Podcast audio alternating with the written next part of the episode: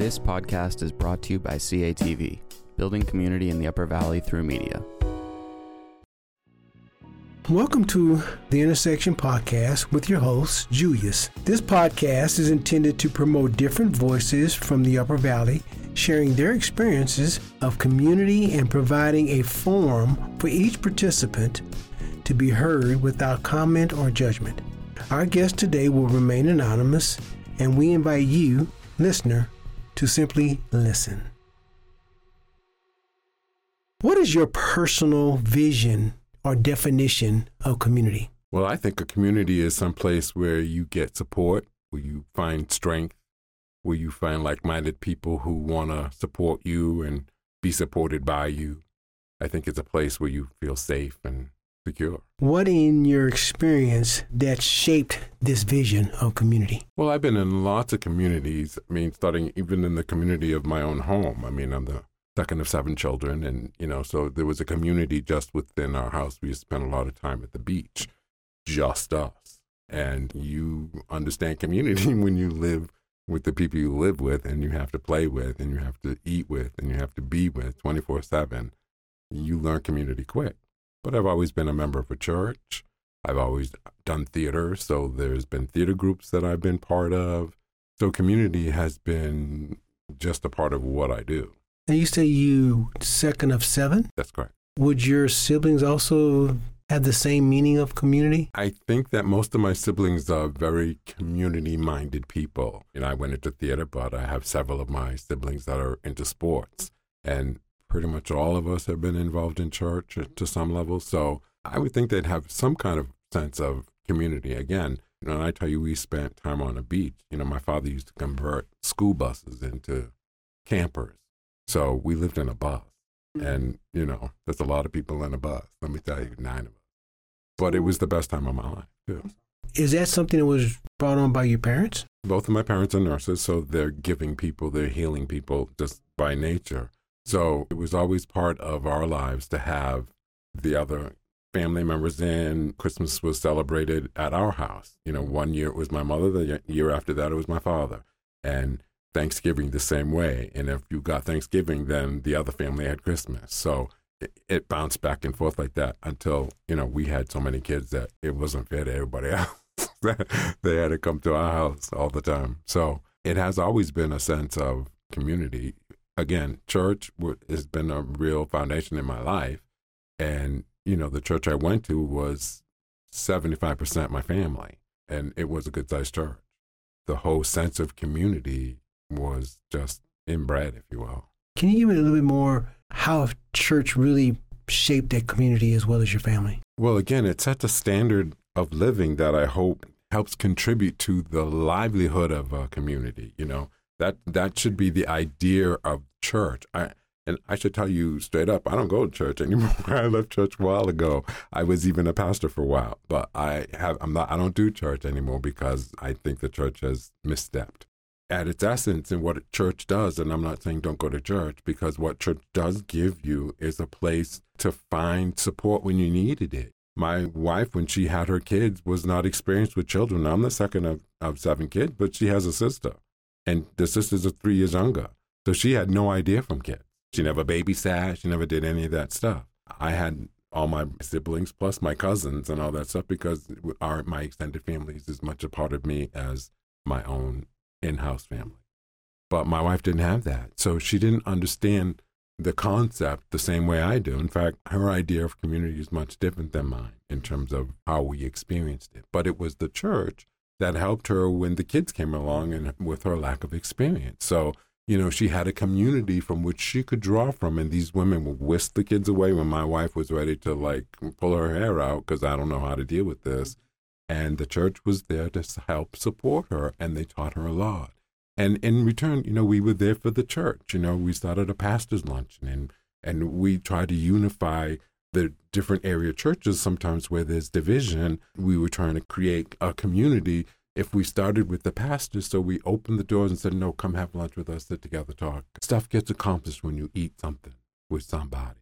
So that's where our hearts were, and we wanted to build community that way. How do you experience community here in the Upper Valley? As I just said, I've experienced it in multiple ways. It depends on what arena I'm in. As much as I've had a really good church family, I've had a really great theater family too. I do a lot of theater, as I said, from the early stages of some of the community theaters to some of the professional theaters that have reached out to me over the years. I've been very fortunate to find much community in the theater world. It has allowed me to release this art form that maybe I should have gone professional because it is something that I think I'm better at than not. But it was always the outlet. It was also the training ground. I learned so much in my early years from the community of the theater people who took me up under their wings. From the people over at Dartmouth, there's a bust of Warner Bentley in the hallways of the Hopkins Center, and everybody rubs his nose. Well, uh, Warner Bentley took me up under his wing and told me I could do this thing called theater and he made me feel like I could. Mm-hmm. Rod Alexander and his lovely wife, they were, you know, he was the chair of the drama department at Dartmouth. I couldn't have paid for that. When I learned to dance from this guy who danced on Broadway, another Dartmouth alum, you know, and I mean, he went to Europe to teach American musical theater to the Europeans. I mean, this man could dance like I can't even begin to tell you. He was insanely good. And he just took me up under his wing and he taught me what I know. I could never have afforded to pay for that. I had a community. The woman who was the director of the Hopkins Center, I did a show with her, and she just taught me stuff I could never have. And she used to work for the Eugene O'Neill Theater in New York City. I mean, these are people that their credentials uh, outweigh anything that I could have afforded to pay. But I had a little talent. They saw it. They took me in, and they made me feel special. I'm going to challenge you on that. Would it be different if you wasn't a part of theater? Yes, there are so many outlets. I think you have to find your community. Communities don't grow up around you. I was the stranger in town, and I'm kind of shy and quiet, really. People wouldn't know that, but my tendency is to hold back and not intrude.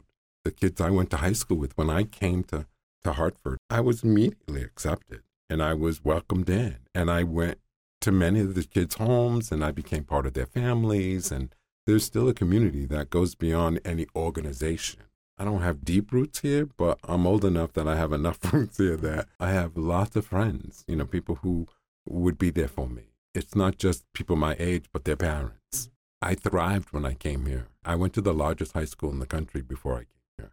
And I was nobody. I was absolutely nobody. And even by way of, I might make a friend in English class, but I'd never see him again in any other class because the school was built on four acres of land.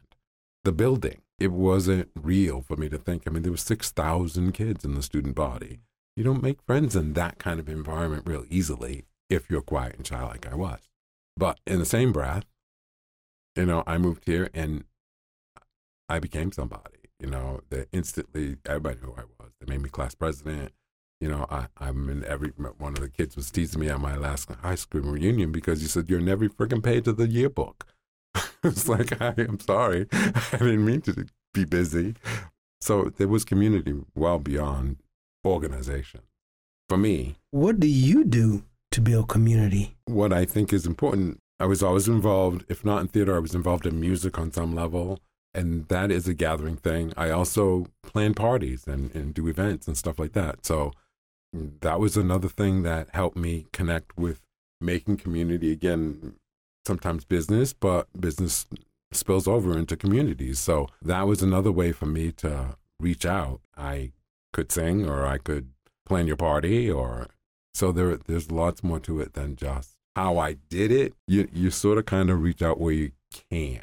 As I stand right now, I have pulled back, but in the back of my mind is okay, what's my next move?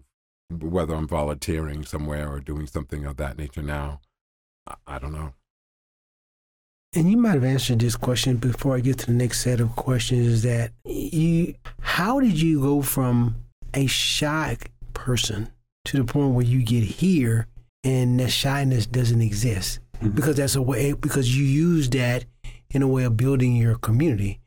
And the reason why I ask is because you know, there people who might be listening might want to figure out, okay, well, based on what you, how you did, it might be something I can try to do to, to create community. So, how did you go from this shy type person to the point that when you got here, you would think it'd be even more shy, but he was mm-hmm. exploded. Sound yeah. like part of it was I I did gain confidence by being accepted because when I came here, I- I'm a man of color. So when I came here, they didn't know what to make of me because when I came here, it was a lot different. Here was not like here is. You got to think 50 years ago, life wasn't like it is now. So I came to this very rural, extremely rural. The junior high school I went to was larger than Hartford High.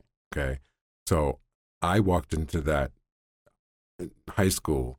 I was wearing a trench coat. I'm sure I had a shirt with cufflinks. I wore suede shoes, a fedora, and they I had an afro because it was 1971 and oh my god they didn't know what to do with me they didn't know how to they didn't they approached me like i was an animal they hadn't seen in a zoo before and it's like what is that because they had never you know not really not they didn't you know not in the flesh mm-hmm. you know and it was wonderful because I had the opportunity to tell them, no, I wash my hair with shampoo and water. What do you use? When they asked me, how do you take care of your hair? You know, it's like, eh, it's those kinds of things that help bridge the gap because they were, they were wonderfully ignorant, not stupidly ignorant, you know, and that was, that was a blessing. And many of them embraced it and they embraced me and you know, I ran into very few, although there were a few hurdles, I ran into very few.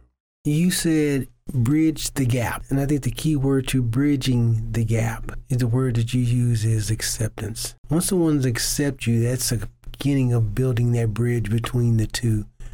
When you say? I would definitely say, and what I think we have to remember for those of us of color, there is no point of reference.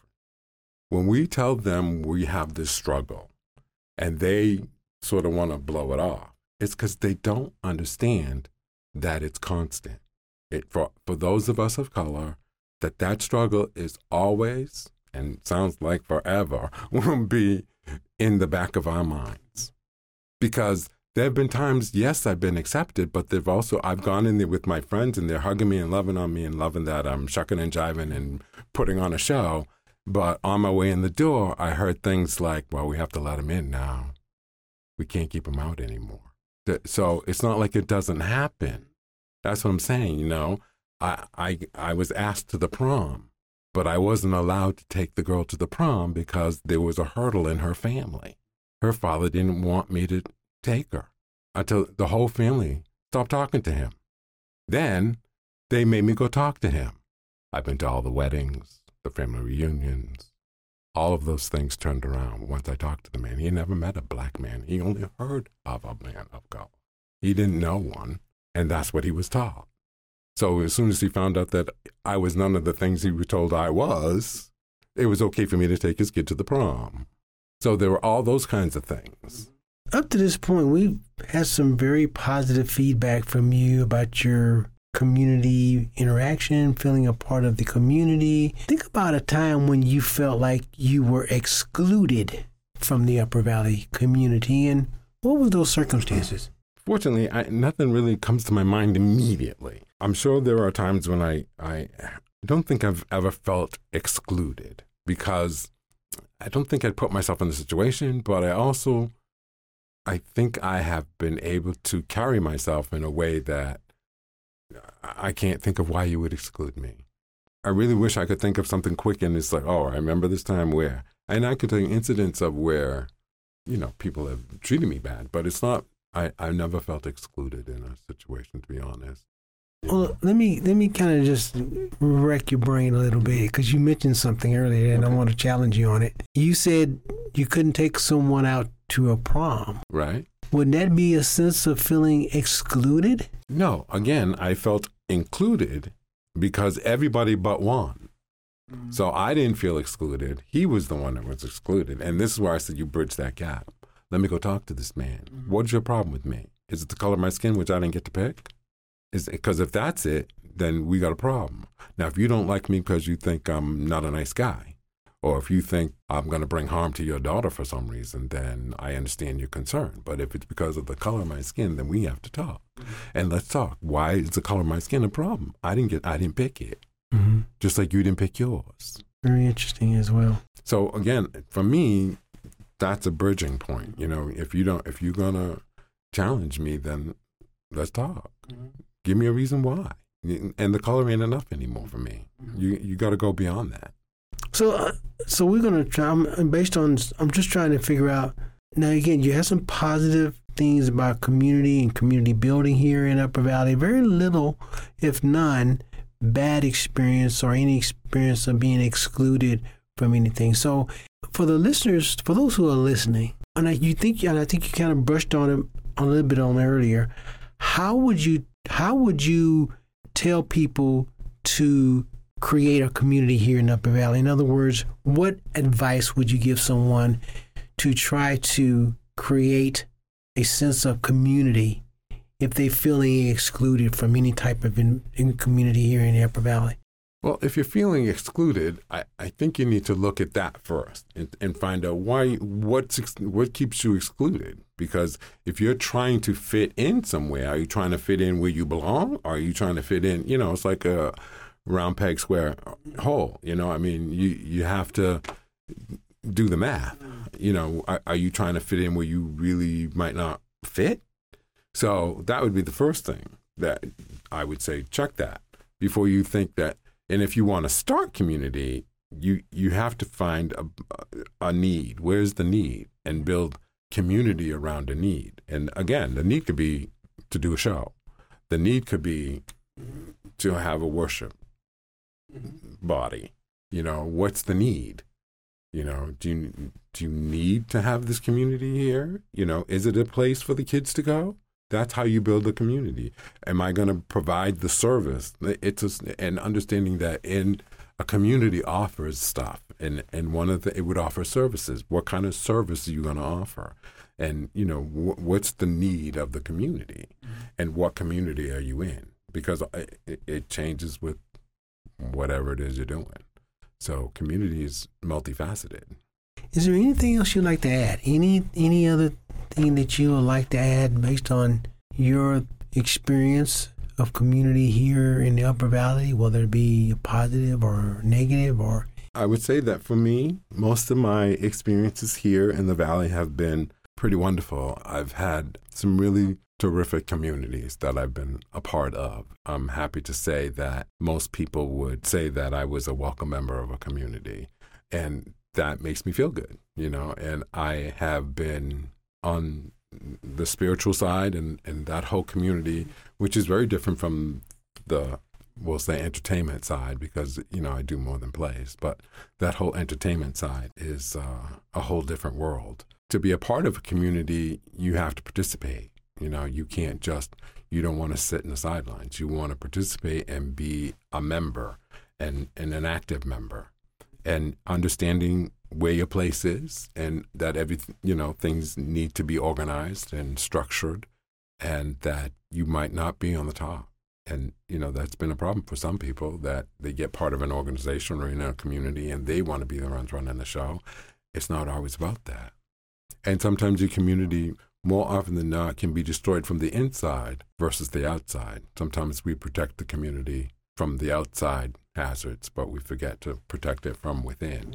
And sometimes the within factor is much more uh, dangerous than, yeah, more, yeah. So, do you still, you know, even today, do you still have this positive sense of community, even though you're not involved as much in the community, yeah. in the theater, or as much as you has in the past? Yeah, I think right now part of part of where I'm at in my I'm in transition. I've gotten to a place in my life. I'm older now. I'm thinking of retiring. That whole thing, and part of my part of my struggle right now is I, I need a new tribe, you know. I need a new community where, you know, what I had before has sort of I've grown past, and I, and I've sort of pulled myself away long enough that I really feel the need to start building new community, building building a new tribe, and I think that's how it start. A community starts with just a few people, mm-hmm. you know. When there's a handful, and once you get that handful, and they bring theirs, and I bring mm-hmm. mine, and you bring yours, and you know, before you know it, you have a community. It's sort of a goal for me right now, but it's not high on the let's get this done list.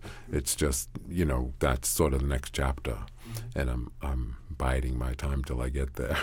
If there's nothing else, we want to thank today's guests for sharing their experience of inclusion and exclusion here in the Upper Valley. If you would like to lend your voice and your experience to this podcast, please contact Intersections, I N T E R S E C T I O N S, at catv8.org. That's intersections at catv, the number 8.org. And again, thank you for being our guest today. You're welcome. Thank you for listening to CATV Podcasts. If you found this episode interesting and would like to find more Upper Valley content at CATV, please visit our website at catv8.org. That is CATV, the number 8.org.